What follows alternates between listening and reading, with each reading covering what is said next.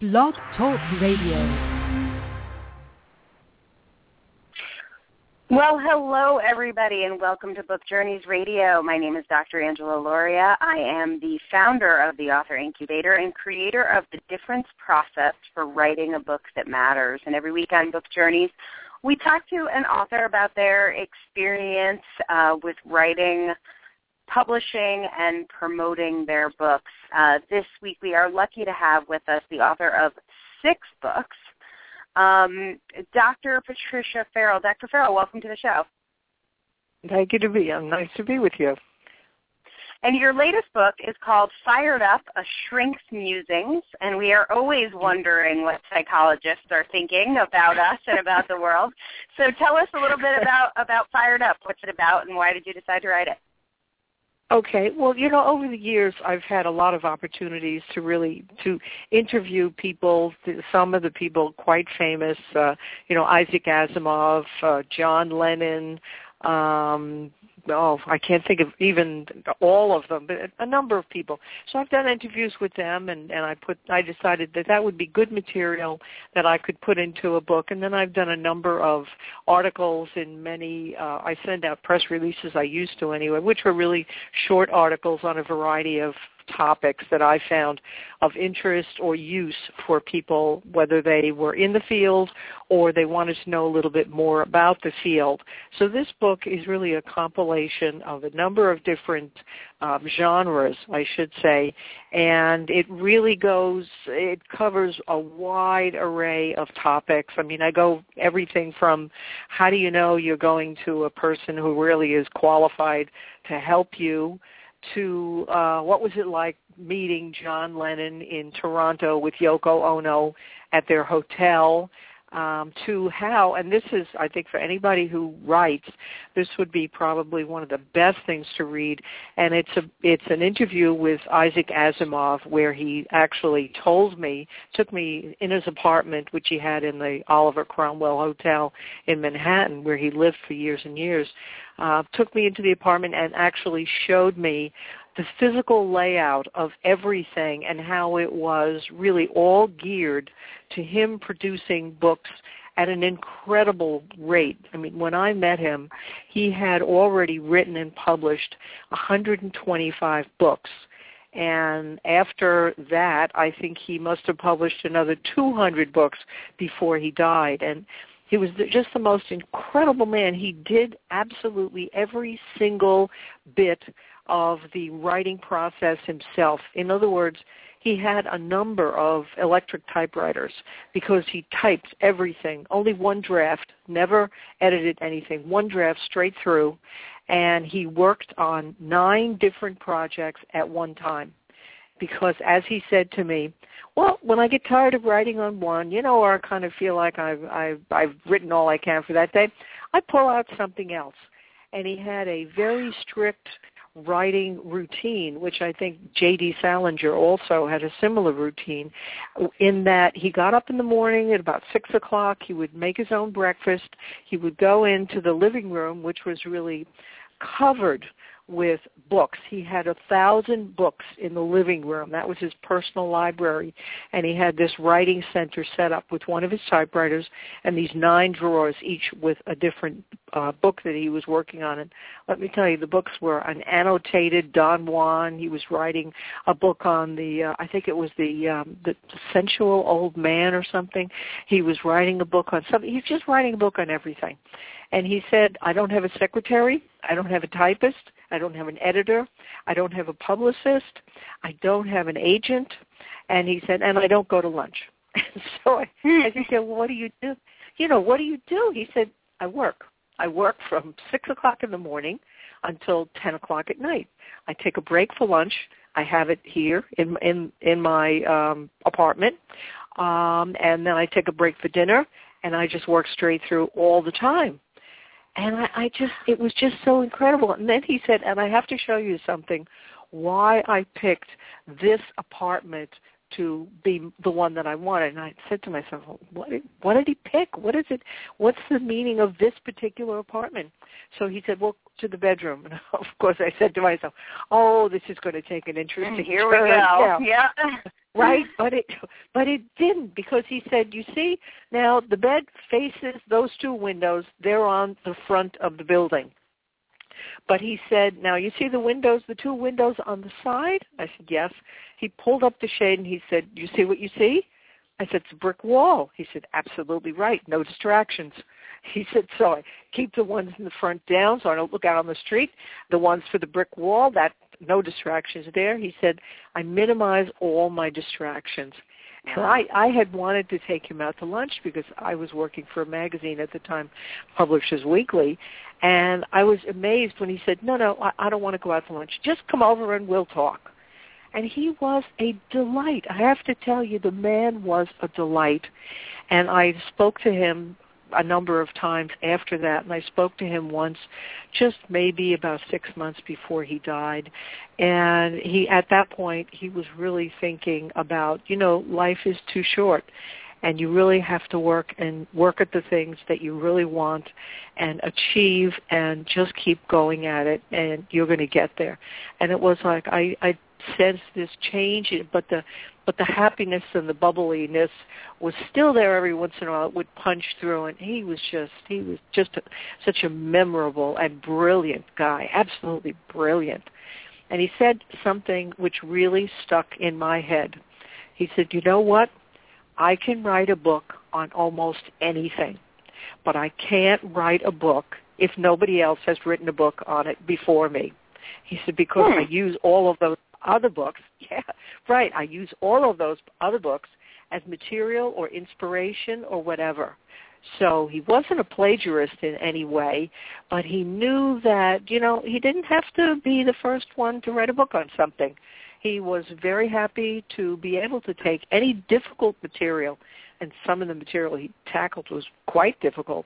He took any difficult material and turned it into something that anyone could understand and appreciate and even want more of. Because as you probably recall, he started out writing science fiction. And once he discovered that was lucrative, he said it paid more money than I made as a professor at Columbia University. So he said all those little checks just kept coming in, and I decided I was going to be a writer. I wasn't going to be a professor anymore, and I quit. So that's in the book. And, of course, and he was just the most interesting person. And then I had an opportunity to speak to somebody who actually was the first I believe the first inductee into the Rock and Roll Hall of Fame out in Cleveland. Now, most people would think, well, it's got to be a rock star. It's got to be somebody who plays in a big band. No, it was Alison Steele, who in the New York area and probably all over the country was known as the Nightbird. And she came on, I believe, around midnight, right? And she was married to a fellow who did one of the original TV dance shows for teenagers on television in this area, New York area. And I met her, and she was just incredible. And that was just, I happened to be doing a TV show, and they said, I said, who's going to be on the TV show? And they said, well, we're going to have Alison Steele on. She's the Nightbird. And I said, oh, my God, I have to meet her. And when I did, I mean, she was just the most gracious, most absolutely engaging person you'd ever want to meet. And she talked about her experiences in radio, and that was really quite an interview. I really remember that. And John Lennon, of course. So to write this book, you actually took interviews you had done throughout your career as kind of the basis of the content. So how much new content did you have to generate, as a percentage of the content that is in this book that you had already created? Well, I would say new content was probably everything, because I write quite a lot. I write a lot. So probably over the past 5 years, I would have written, I would think, between 20 and 30, maybe 40 articles a year in various places and for different things. And I would sort things out for that. So I don't, as I recall now, I didn't write anything specifically for this book, absolutely brand new content. I may have I may have taken one thing, and that was a very interesting article I wrote on a person in the psychiatric hospital, and the particular challenges that anybody in that setting has to face. And I did have to rework that quite a bit, but I was very fortunate that I had an enormous trove of information and articles. As I think Nora Ephron said before she, once she was interviewed just a couple of years before she died, she said, you write things and you put them away, and some of them get used or they get published, and some don't. And you take all that stuff because that's all material, and you use it and you do not let it go to waste.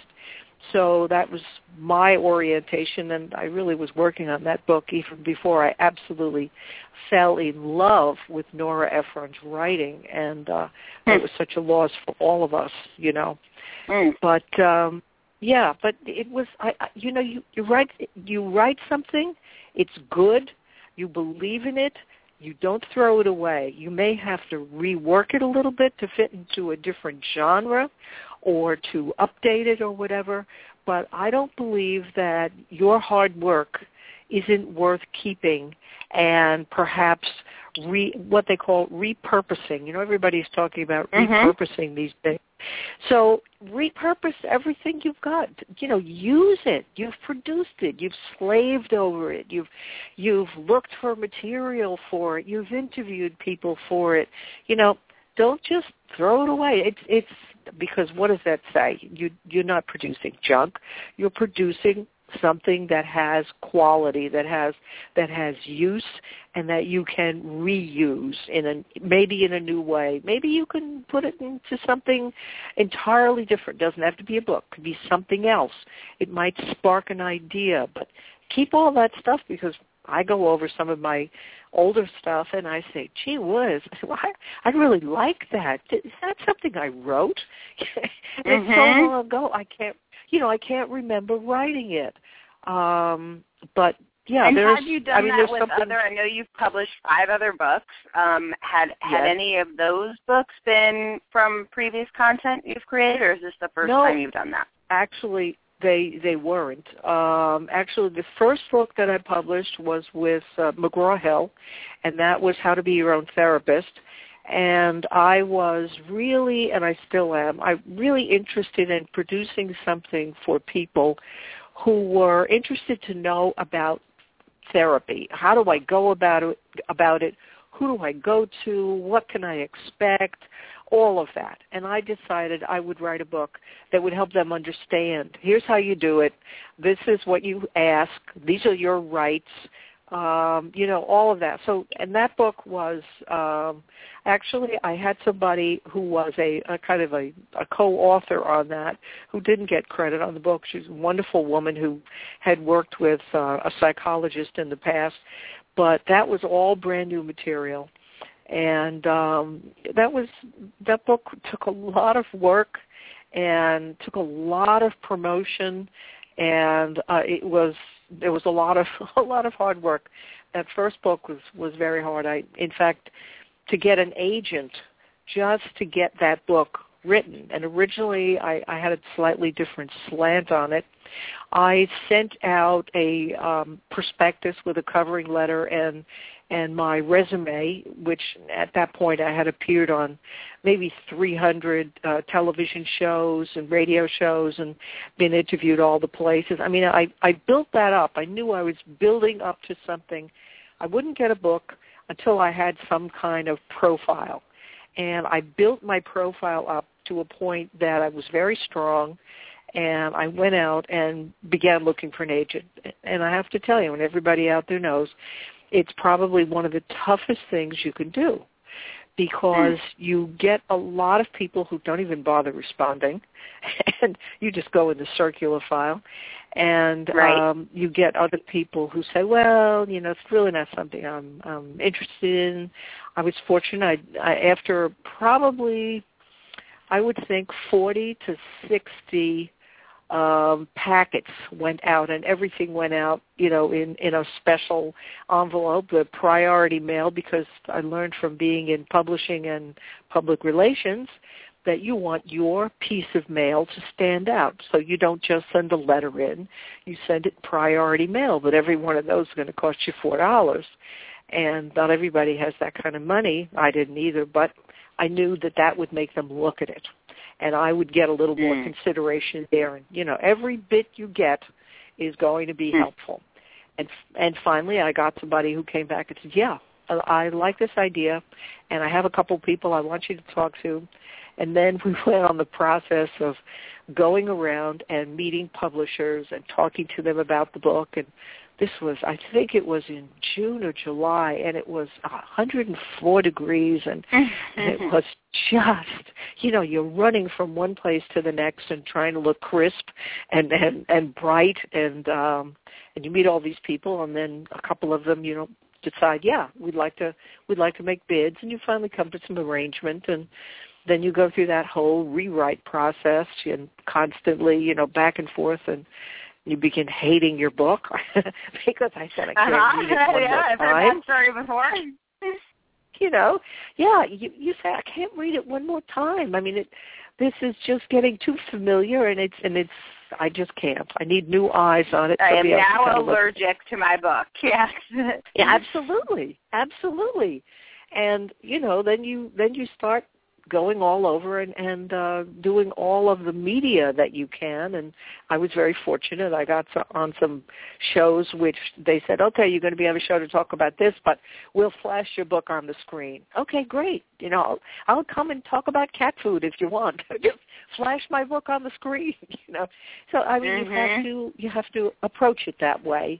And you have to do many things which maybe you never wanted to do. I mean, you know, think about J.D. Salinger. How popular was he? But he refused to go out and meet people and do publicity after Catcher in the Rye. He felt, okay, that's it, and now I'm just going to write for me. I don't know. He's got some crazy things in his will that say that some of his books cannot be published until, I think, 20 years after he dies. And he had... You know, and he had something happen to him, which I think everybody out there should also remember. Here is a guy who sold millions and millions of copies of his book, but he wanted to be in the New Yorker. I mean, who wouldn't want to be in the New Yorker to have a short story there? And he would keep sending stuff in, and they would keep rejecting him. And he must have sent 25 or more pieces in constantly. And they would just keep, you know, sending very nice, these little rejection notes back. No, this isn't quite what we want. Until somebody came along and said, hey, wait a minute, look at this, guys. Look what he sent in. Yeah, let's publish this. And that was after years. I mean, it must have been 10 years or 15 years that he tried, and he just did not give up. He doggedly kept doing it. And that's what people really have to do. I mean, there are no overnight sensations. Let's talk about what advice that you would give or have given to, I'm sure in the time you've been an author, you've met many people who have said, I want to write a book, but they haven't been able to accomplish that goal. What's some of the advice you've given those people through the years? Well, you know, I think you have to do, the first thing is, unfortunately, you have to do a lot of work that is unappealing and rather dry, and this is how you make your platform. You have to decide, okay, I have a book idea. One thing I hear all the time is, I want to write a children's book, because we see all these very famous people. They're not writing children's books. They have ghostwriters who write these books for them, please, you know. But they say, I want to write a children's book. Well, that's a laudable thing. Now, what kind of children's book will you write? Will it be illustrated, or will it just be words? And what kind of book? Will it have some kind of teaching premise? Will it be a morality tale? Will it appeal to which grade in school?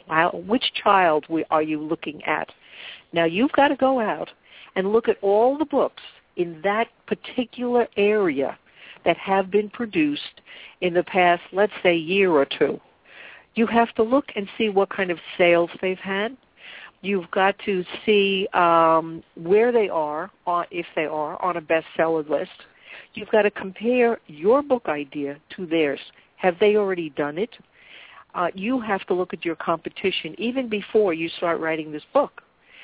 Then you have to now start structuring your book. Okay, this is great. This is where I want to go. That's how they went.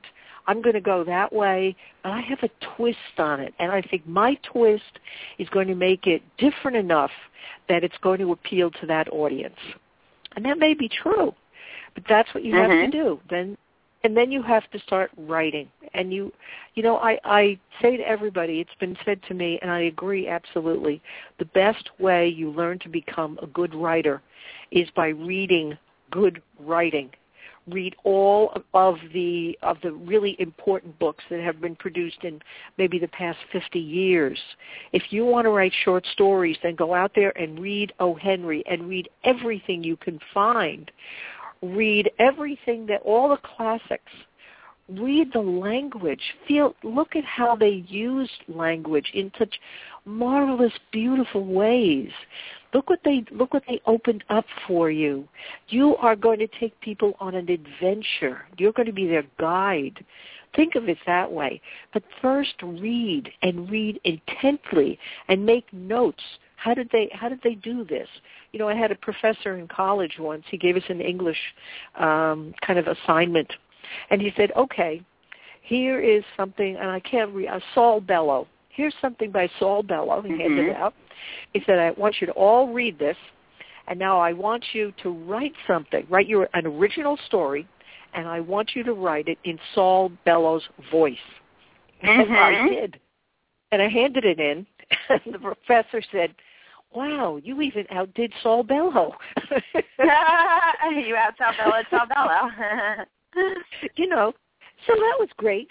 But give yourself assignments. Give yourself assignments that you're going to read a certain number of. You've had the experience of working with an agent, working with a traditional publisher, or working with more of a boutique industry publisher. You've self-published. What advice would you give a first-time author for how to get their book out into the world, how to publish their book? Well, okay. I would say... cut your aspirations to something down to the realistic. I would say, just as I did in the media, create a platform. Get yourself some kind of credibility as a writer. Look and see if there are some places that you can begin to place short stories, novellas, whatever they will publish, okay? Begin to pick out those niches that you might be able to fill something right there. And do that. And anticipate you're going to get a lot of rejections. But you may get rejections from people who are going to be very kind to you and are going to say, I think you have a great idea here. I think you have a wonderful, clear voice, but I think what you need to do, and they give you some suggestions. Well, run with that. Take that suggestion. Do it over, and resubmit. That's all. Resubmit. And then maybe they'll say, yeah, you did a better job, or yeah, you did a great job. We like this. We're thinking we might publish this. I would say start small. Don't start thinking you're going to get a big bestseller, Some of the people, and I have to tell you, there's a horrible truism in the publishing field. And a lot of people don't want to admit this, but I found it out through a variety of channels. Some of the bestsellers, first of all, a bestseller doesn't sell a lot of books. A bestseller, might sell 2,000 books. That's a bestseller. You will see people go on television and say, well, I sold 10,000 books, 10,000 copies of my hardcover book. Well, how many copies did you buy, right? They go out and they buy their book. Yeah, and they give them away, okay? And they give them away to anybody. Okay, so bestsellers aren't necessarily great books, and I wouldn't want to aim to be a bestseller. I would want to aim to be a really good writer and to say something worthwhile. In my books, that's what I try to do. I try to say something worthwhile. I'm working on a couple of different things right now, and I had been thinking I like multimedia. and I like what self-publishing has done for me. It's given me a great deal of freedom. And the new media that we have available to us allows you to go and promote yourself. You don't have to spend a lot of money, but you know where you can go. You go to Twitter, you go to Facebook, you go to various other outlets, and you begin sending them copy. You know, you first query them. You send copies of your book out to reviewers or whatever. It's very hard to get your book reviewed, very hard. Even, I don't care, people publish lists of reviewers. Take a look at who on that list actually will accept your book and take a look at it. A lot of them don't. They say, no, I'm not looking at books anymore. But why are you on the list? Well, I'm on the list because I review books, but I'm not looking at books anymore. I'm not going to review yours. Exactly. I'm not going to review yours. So don't bother sending it to me. What I would like to do is, and I wanted to do this 10 years ago, and the publisher said to me, and that was a major publisher, oh, we can't do that. We can't do that. No. I said, but you've got to do that. And I wanted to do it in a different way, that the technology was quite different then. I believe, and only the major book publishers, e-book publishers, the big, what they call bricks and mortar houses, can do this. They have arrangements with Amazon. You can produce an e-book that is, they call it enhanced. That means you can include in your written book, you can include video, audio, and various kinds of PowerPoints or whatever. And I think that is wonderful. iBooks does that right now. They make a template available to you. You could just, for free, you could pick up one of their templates and start writing immediately on their template, and you can plug in all of your pictures and all of your video, and you can do voiceover and do whatever you want. They don't have a very good royalty arrangement, and they have a lot of restrictions on writers who decide that they would publish with them. Amazon does have that platform, but they don't make it available to independent ebook publishers. They only make it available to like Harper & Row, McGraw Hill, or Simon & Schuster, all the big houses. But I see that coming down the road. And I see, take for instance children's books. If you wanted to write children's books, kids love visuals. They watch television, they use iPads, they use smartphones. They are into the visual. They're not really into the written word so much. But you can incorporate both in an enhanced ebook. If they make that format available to us, I would certainly jump on it if I had the opportunity. Think what that can do. And I think that's only a few years away. I don't think that people like Amazon can afford to deny all of the talent that's out there that would be able to produce these really interesting books that would be instructive for the kids, that would be delightful. I think we are now going to appreciate a new wave in publishing, just as filmmaking had the new wave in the 70s and 80s. They went to a totally different new way of doing films. I think we're going to go to a new way of doing book publishing. But I think the first thing you've got to do is you have to establish your credibility as a writer.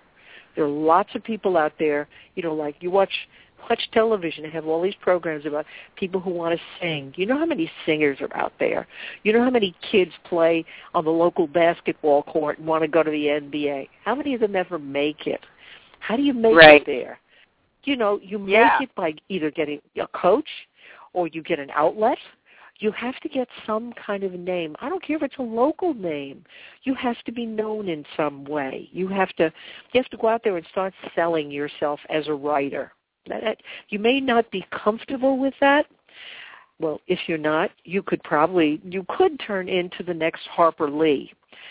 She wrote like one book, which was To Kill a Mockingbird. To Kill a Mockingbird, she refused to do anything else. She refused to, that's an excellent book. I think it's fabulous. Everybody should read it. If you're going to write one, that's a good one. Right? Oh, she was fabulous. But she refused to do any publicity whatsoever. Margaret Mitchell, who wrote Gone with the Wind, wrote every single day and put it in a trunk And it stayed there for I don't know how long. And suddenly somebody came to the house or whatever, and they said, oh, you know, Margaret writes. Really? This person knew a New York book publisher. Really? Well, give me something. I'm going back to New York. Give me something, and I'll read it on the train. And so she went upstairs, opened the trunk, pulled out a chapter, gave it to him. He went to New York. When he got there, he said, oh, my God. And that was Gone with the Wind, right? That was Gone with the Wind. Gone with the Wind. Well, that is the end of our time together. But Dr. Patricia Farrell, it has been wonderful speaking with you. You can go to drfarrell.net. That's two R's and two L's in Farrell. Dr. Farrell is the author of Fired Up: A Shrink's Musings. And we will be back next week on Book Journeys Radio, where we're changing the world one book at a time. My over begins, the rest is still unwritten.